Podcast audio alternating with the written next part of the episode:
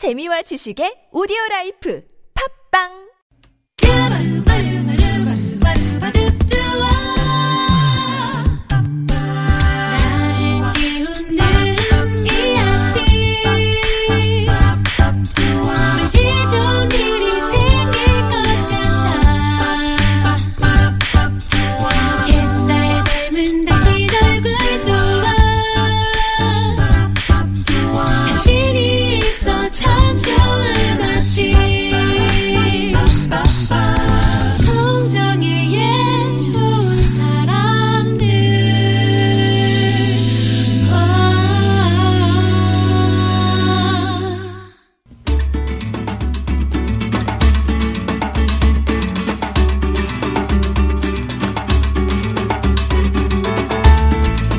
미국의 링컨 대통령은 이런 말을 했습니다. 내가 알고 싶은 것은 모두 책에 있다. 내가 읽지 않은 책을 찾아주는 사람이 바로 나의 가장 좋은 친구다라고요. 한 주를 시작하며 여러분이 읽지 못한 책을 찾아주는 좋은 친구죠. 한창환의 책가방. 세종대학교 만화 애니메이션학과 한창환 교수님 오셨습니다. 안녕하세요. 안녕하세요. 네, 좋은 친구 한창환 교수님이 오늘은 어떤 책을 가져오셨을까요? 네, 11월 내에 제가 사람들에게 이런 얘기를 많이 했는데요. 인디언들이 1월부터 12월까지 각 월마다 이름을 붙였답니다. 11월에 붙인 이름이요. 네. 모두 다 사라진 건 아닌 달이래요. 되게 시적이다. 멋지죠. 예. 12개 달 이름 중에 제일 멋진 이름입니다. 12월은 혹시 뭔지? 12월은 그게 기억이 안 나는데.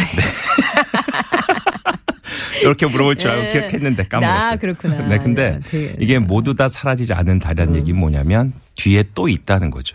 이게 다 끝난 게 아니다. 네. 다시 말하면 그 정도의 여유를 가질 수 있는 달이다. 뭐 이런 이야기인데요.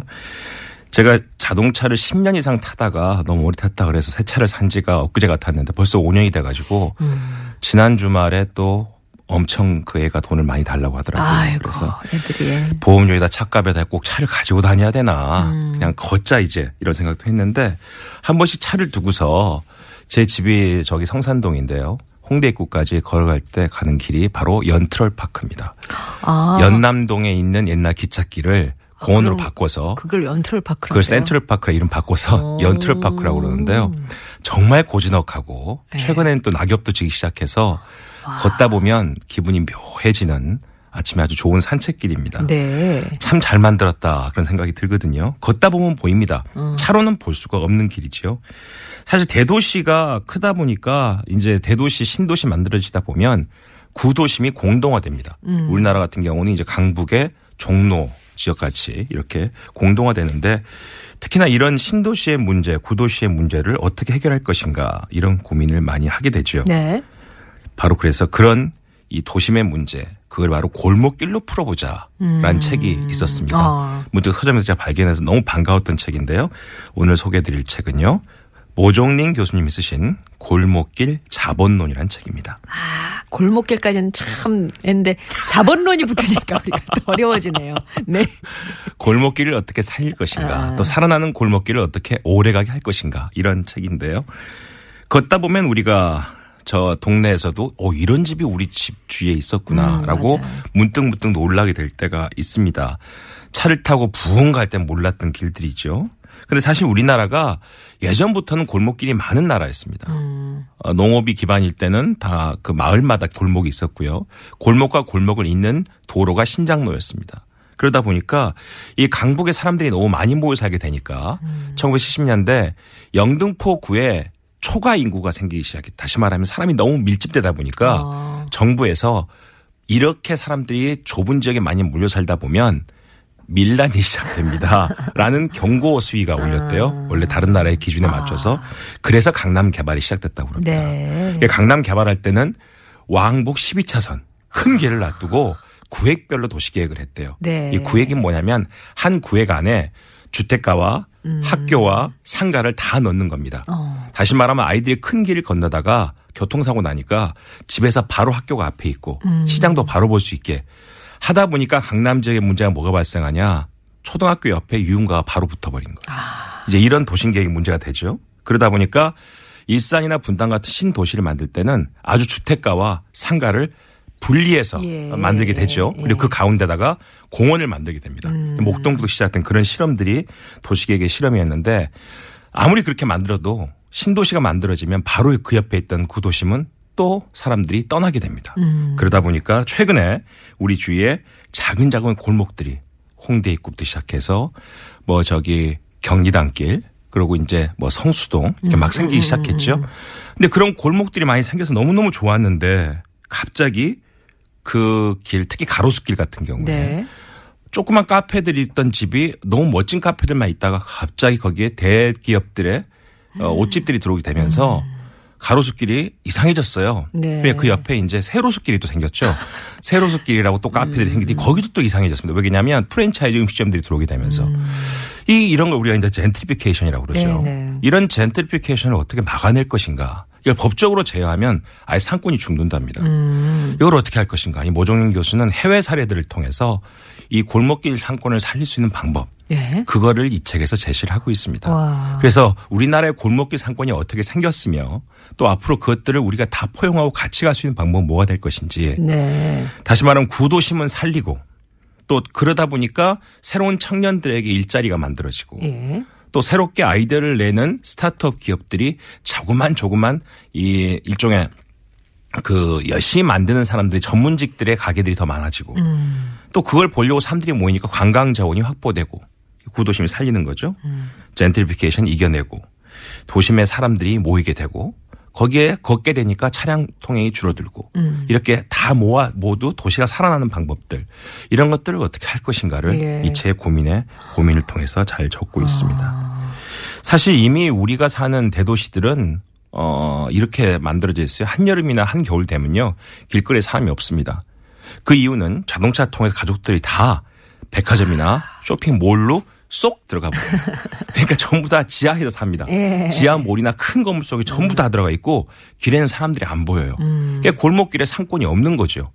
골목길에 약간 상권이 있더라도 옆에 그냥 큰 마트가 들어서 버리면 점점 더 어려워지는데 요즘 재밌는 거는요. 마트가 아니라 마트보다 더 확장된 거대한 쇼핑몰들이 생기기 시작했습니다. 교외, 뭐 아울렛도 생기고 모모 필드도 생기고 그런데 가보면요. 식당가 가보시면 식당가 안을 골목길처럼 만들어놨어요. 그게 바로 이것에서 시작되는 겁니다. 그러니까 이름도 무슨 스트리트 해가지고 그렇게 만들어 꾸며놨더라고요. 빙고. 다 스트리트입니다. 그리고 굳이 그냥 매장만 있으면 되는데 그거를 굳이 스트리트로 해서 거기 천장을 또 만들고 안에다가 무슨 동굴처럼 도로를 다 만들어서 마치 골목길을 걷다가 식당을 찾는 느낌처럼 사람들을 만들어놨다는 것이죠. 그게 바로 지금 사람들이 찾고 있는 골목길조차도 몰로 들어가기 시작했다는 겁니다. 그럼 우리 주위에 만들 수 있는 골목길을 굳이 그런 데 가서 찾아야 되겠는가. 사실 저도 한 번씩 북촌이나 서촌 이런 길을 가다 보면 신기한 것들 파는 가게들이 너무 많습니다. 그리고 그 가게에서만 살 수 있는 물건이 있거든요. 그런데 우리가 혹자 우리 스스로 이 책에서도 얘기하고 있는데 골목에서 파는 물건들은 보세 상품. 마치 백화점에서 팔다가 때가 지났거나 품질이 좀 약한 거 이런 것들 아닐까라는 생각을 하게 되고 뭐 동대문 남대문에서 가져온 거 아니야? 이런 생각도 하게 되고 그러다가 어쩌다가 좀 비싼 가격을 보면 왜 이래 여기 골목에서 파는데 왜 이렇게 비싸? 이렇게 생각한다는 거예요. 근데 사실은 자기가 전문적으로 그 물건에 목숨을 걸고 잘 만드는 장인들이 만든 물건이라면 사실은 비싸거든요. 이탈리아 뒷골목에서 가죽 장인이 만든 가방 무지하게 비쌉니다. 근데 그거는 골목길에서 비싸게 사오면서 우리나라 골목길에서 파는 거는 왜 이래? 이렇게 생각하는 우리도 문제라는 것이죠. 그래서 소비자와 생산자가 모두가 상식적인 어떤 기준을 가지고 또 어떤 젊은 친구가 들어와서 멋진 집을 하나 만들어서 사람들이 막 줄 서서 먹는 집이 만들어졌는데 사람들이 뭐 상권이 만들어지니까 갑자기 그 건물주가 이제 임대료를 올리는 겁니다. 근데 조금은 버티다가 나중에 임대료가 너무 못 버티게 되는 이유가 그 자리가 좋다고 다른 셰프가 운영하는 거대 기업의 프랜차이즈가 그 자리를 들어오겠다고 높은 돈을 주는 겁니다. 건물주에. 그러니까 건물주는 좋다고 또 그 집을 빼고 프랜차이즈를 받습니다. 이게 자본주의야 하면서. 그게 그 젠트리피케이션이 일반화되면 사실은 골목 상권이 무너집니다. 사람들이 찾지 않게 된다는 것이죠. 그걸 건물주가 또 알아야 된다는 겁니다. 그러니까 이 책에서는 뭐냐면 누구든지 골목 상권에 전문적인 조그만 가게를 낼다고 할 때 쉽게 생각하면 절대 안 된다는 거죠. 초세력부터 한밤중까지 그 가게만을 찾는 사람들을 위한 진정성이 그 가게는 있어야 되고 또 그런 가게 진정성을 통해서 가게가 성장할 때 건물주도 함께 성장할 수 있는 인내력과 거기에 맞춰서 공개된 가격에 의해서 서로가 상호 협의 속에서 임대를 올려가면서 함께 상생하는 과정을 교육받아야 된다는 거예요.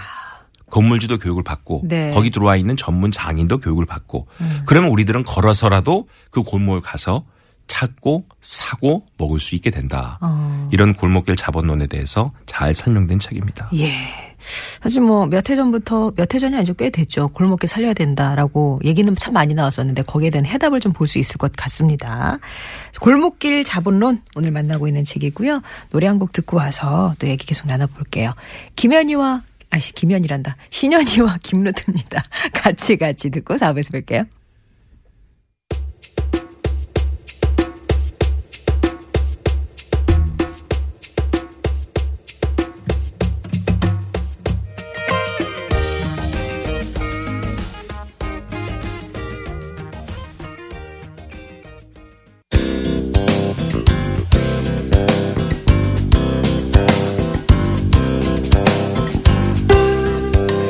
월요일에 만나는 좋은 사람들 한창환의 책가방으로 함께하고 있습니다. 오늘 만나고 있는 책은 도시 재생을 통한 성공적인 도시 브랜딩을 위해 골목길이 지니고 있는 잠재력에 주목한 모종윤 교수의 골목길 자본론이란 책인데요.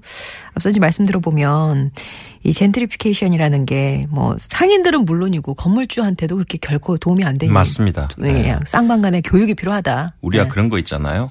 계속 황금알을 낳는 거위가 있었는데 어떤 사람이 그럴 거면 배를 갈라서 확 좀 한 곡에 해보지. 네. 그럼 그다음부터 못 낳게 되잖아요. 마치 젠트리피케이션에 대한 건물주의 생각들이 그런 게 아닌가라는 생각들을 해봅니다. 경주에 사는 후배가 최근에 경주를 갔다 보니 놀래서 왔습니다. 네. 이 경주 황남동 길이 황리단 길이 됐는데 임대료가 10배가 뛰었대요. 이게 지금 예전에 구도심 지역이어서요. 바로 왕릉 옆에 길이어서 개발을 할 수가 없습니다. 건물 지으려고 땅만 파면 뭐가 나옵니다. 거기는. 그래서 그냥 가만히 아직도 그냥 60, 70년대 그대로 있는 동네인데 이게 다 1층, 2층밖에 없으니 거기 카페가 들었으니까 고즈넉하게.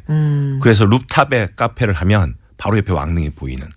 이런 아주 멋진 조망이 되는 황리단길이 만들어진 거죠. 이 경리단길에서 온 건데요. 뭐만 하면 다 리단이야. 예, 요즘 망원동도 망리단길이라고 하잖아요. 그래서 이 책에서는 처음에 골목길의 어원을 찾아봅니다. 네. 건축가 천의영 씨는 골목을 골짜기 같은 통로가 꺾이는 지점이다. 이렇게 이야기를 했습니다. 건축가 김영섭 씨는 골목은 마을의 입구를 의미하기 때문에 마을의 입구에서 시작되는 동네 안의 길이다. 이렇게 얘기했고요. 우리나라 국립국어원의 대사전은 이렇게 씁니다. 큰 길에서 들어가 동네 안을 이리저리 통하는 좁은 길이다. 옛날 우리가 살던 길을 얘기하는 거죠.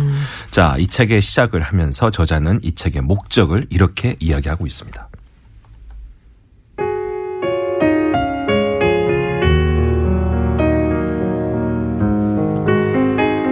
골목길 경제학은 골목길을 사랑하는 이들에게 단순하지만 강력한 메시지를 던진다. 정부 지원과 보호, 골목을 바라보고 즐기는 감상적인 접근만으로는 우리의 소중한 골목 문화를 지켜내고 발전시킬 수 없다. 시장의 수요, 공급, 공공재 조건을 충족하고 다른 상권과 경쟁할 수 있는 상권만이 지속 가능한 골목 문화를 창출하고 생존할 수 있다. 골목 상품에 대한 수요, 소비자가 원하는 수준의 상품을 공급할 수 있는 생산자, 그리고 상권 공공재에 대한 생산자와 소비자의 투자를 창출할 수 있는 상권이 되어야 하는 것이다. 공정한 조종자와 공공재 투자자로서의 역할을 다하는 정부, 원천 경쟁력을 갖춘 장인 가게와 건물주, 정체성과 공동체 정신으로 골목 상권의 장기 이익을 추구하는 이해 당사자가 참여하는 장인 공동체야말로 지속 가능한 골목 상권 모델이 될 것이다. 장인 공동체라는 이제 어떤 모델을. 그렇죠. 이 책의 거의 주제입니다. 장인 공동체다. 장인 정신을 가진 스타트업하는 그 가게를 만든 창업주와 예. 그 창업주에게 용기와 힘을 실어주는 건물주가 함께 공동체가 돼야지만 골목 문화는 유지될 수가 있다는 것입니다.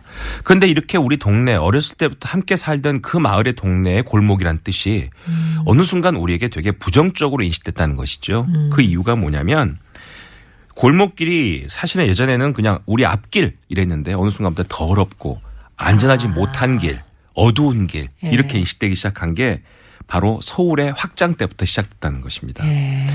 이 도시학자 안창모 씨는 책에서 이렇게 이야기합니다. 전쟁으로 인한 전재민, 남하해온 월남 피난민, 거듭되는 홍수 피해와 화재로 인한 수재민, 화재민, 그리고 초근 목피의 춘군기를 견디다 못해 농촌을 떠나 상경해온 영세민들이 노숙을 피하기 위해 가장 손쉬웠던 주거 마련의 방법은 판잣집을 짓는 일이었다. 어디 강가, 개천가, 그리고 기찻길 옆, 그다음에 도심 옛날엔 목조 건물이 많아서요. 네. 불이 나면 마을이 다 타버렸대요. 그래서 마을과 마을 사이에 공터를 뒀대요. 불이 번지지 않도록. 그게 국가에서 만든 공인된 공터였거든요. 공터가 그렇구나. 그렇죠. 그 공터에다가 또 집들이 짓기 환자촌이 들어선 거예요. 그러다 보니까 좁은 길이 더 좁아지고 상할 수도 없었기 때문에 더러운 골목길이 될 수밖에 없고 물이 고이면 썩고 냄새나고 이래서 사람들이 골목길을 좋지 않게 생각했다는 것이죠.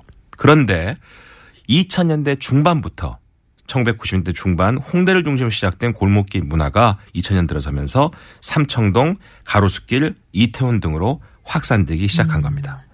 이 골목 상권은 서울 전역 그리고 지방 도시로 번져서 이제는 전통적인 도심대로 변상권 그리고 몰링 상권과 대등하는 경쟁하는 상권으로 부상하기 시작했습니다.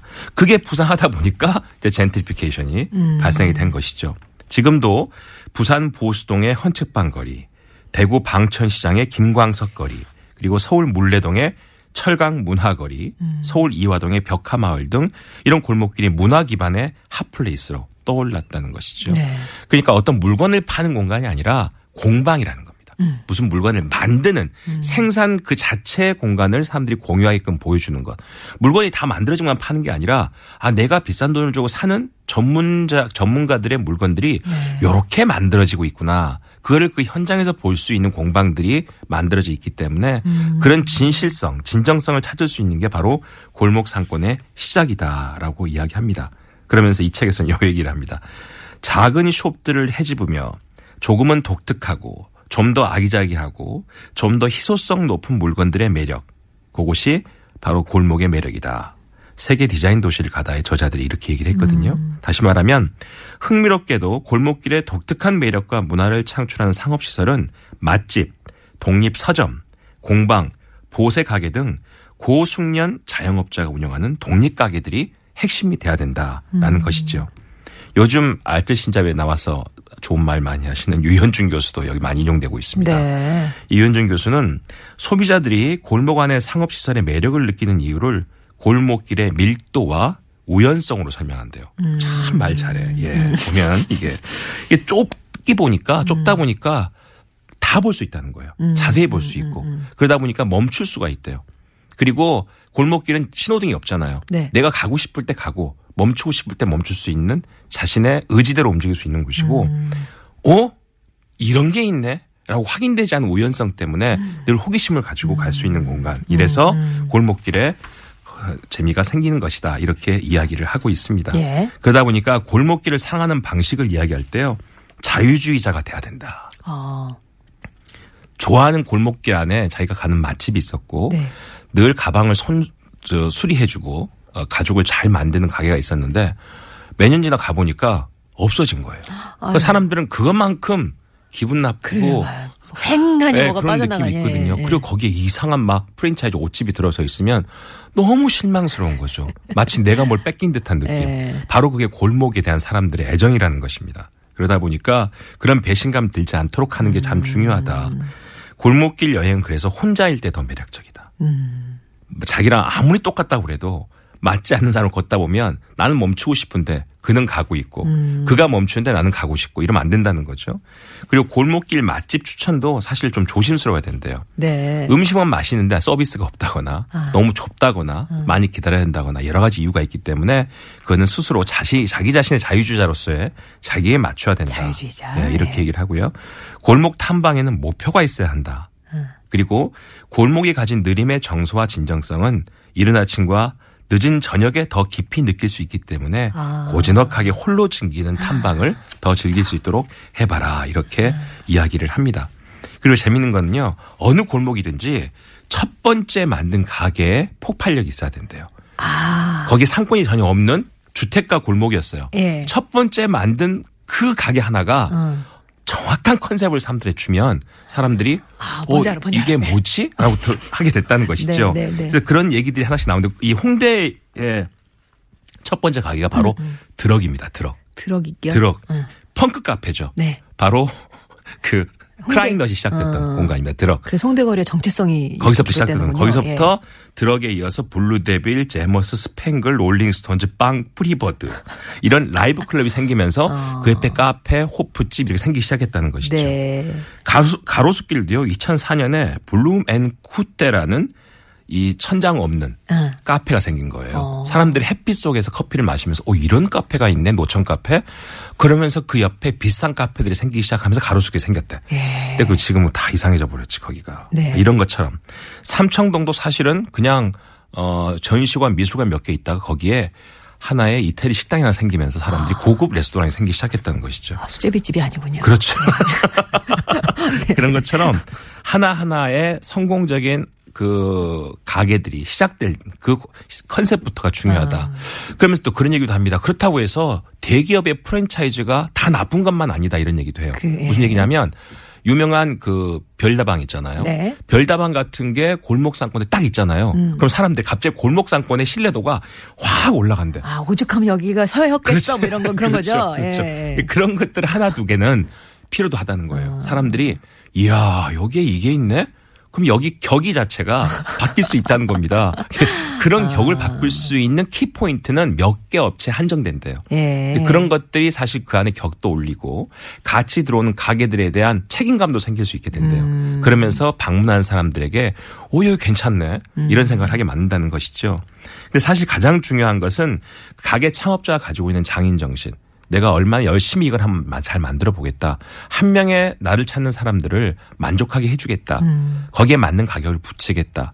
오래 하겠다. 이런 장인 정신이 모여서 그 가게가 명문 가게가 되고 그 가게가 또 그 가게에 닮은 다른 가게들이 모이게 되고 같은 품종들이 예. 그 가게 그 골목의 성격이 규정되고 또 이 건물주도 이런 가게들이 모인 이 골목을 키워야 되겠구나라는 생각이 공동의 하나의 공동체가 되는 순간에 네. 그 골목은 오래갈 수 있게 되는 거고요. 그게 장인 공동체. 그렇죠. 예. 그 장인 공동체가 같이 하나의 힘을 모으면 차를 가지고 온 사람들을 위해서 한 공간에 주차 건물을 지을 수도 있는 거예요.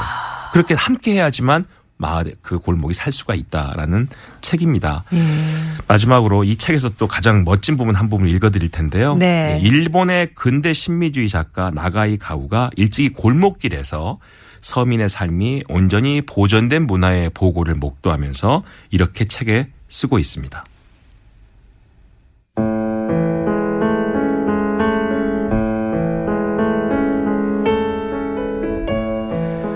골목에는 예나 지금이나 변함없이 서민이 살아가는 공간, 해가 드는 큰 길에서 볼 수 없는 생활이 숨어 있다. 고독하고 덧없는 삶도 있다. 은거의 평화도 있다. 실패와 좌절과 궁핍의 최후 보상인 태만과 무책임의 낙원도 있다. 서로 좋아 어쩔 줄 모르는 신혼살림이 있는가 하면 목숨 건 모험에 몸을 맡기는 미래도 있다. 골목은 좁고 짧기는 해도 풍부한 멋과 변화를 지닌 장편소설과 같다 할 수 있으리라. 나가이 가우가 쓴 책이 우리나라 정수윤 씨가 번역한 책인데요. 게다를 신고 어슬렁어슬렁이라는 책입니다. 네. 여기 있는 공간에 나온 책을 이 책에서 인용을 했는데요. 골목길이 이렇게 삶이 있고 인간이 있는 공간이기 때문에 네. 그 인간을 늘 확인하려고 사람들은 걸어서 그 공간에 간다는 것이죠. 내가 살아있구나. 그 살아있는 사람들의 확인하는 그 삶의 시간을 계속 오래 유지시켜주기 위해서 예. 자유주의자들의 공간을 우리가 만들어주기 위해서 골목길에 장인 공동체가 복원돼야 되겠다. 네네. 이 책에서는 그렇게 이야기하고 있습니다. 자, 오늘은 사람과 돈이 모이는 골목길의 비밀이 담긴 책 모종윤 교수의 골목길 자본론 만나봤습니다. 한창환 교수님이었습니다. 고맙습니다. 네, 감사합니다. 5344번님의 신청곡이에요. 아이린 카라입니다. What a feeling.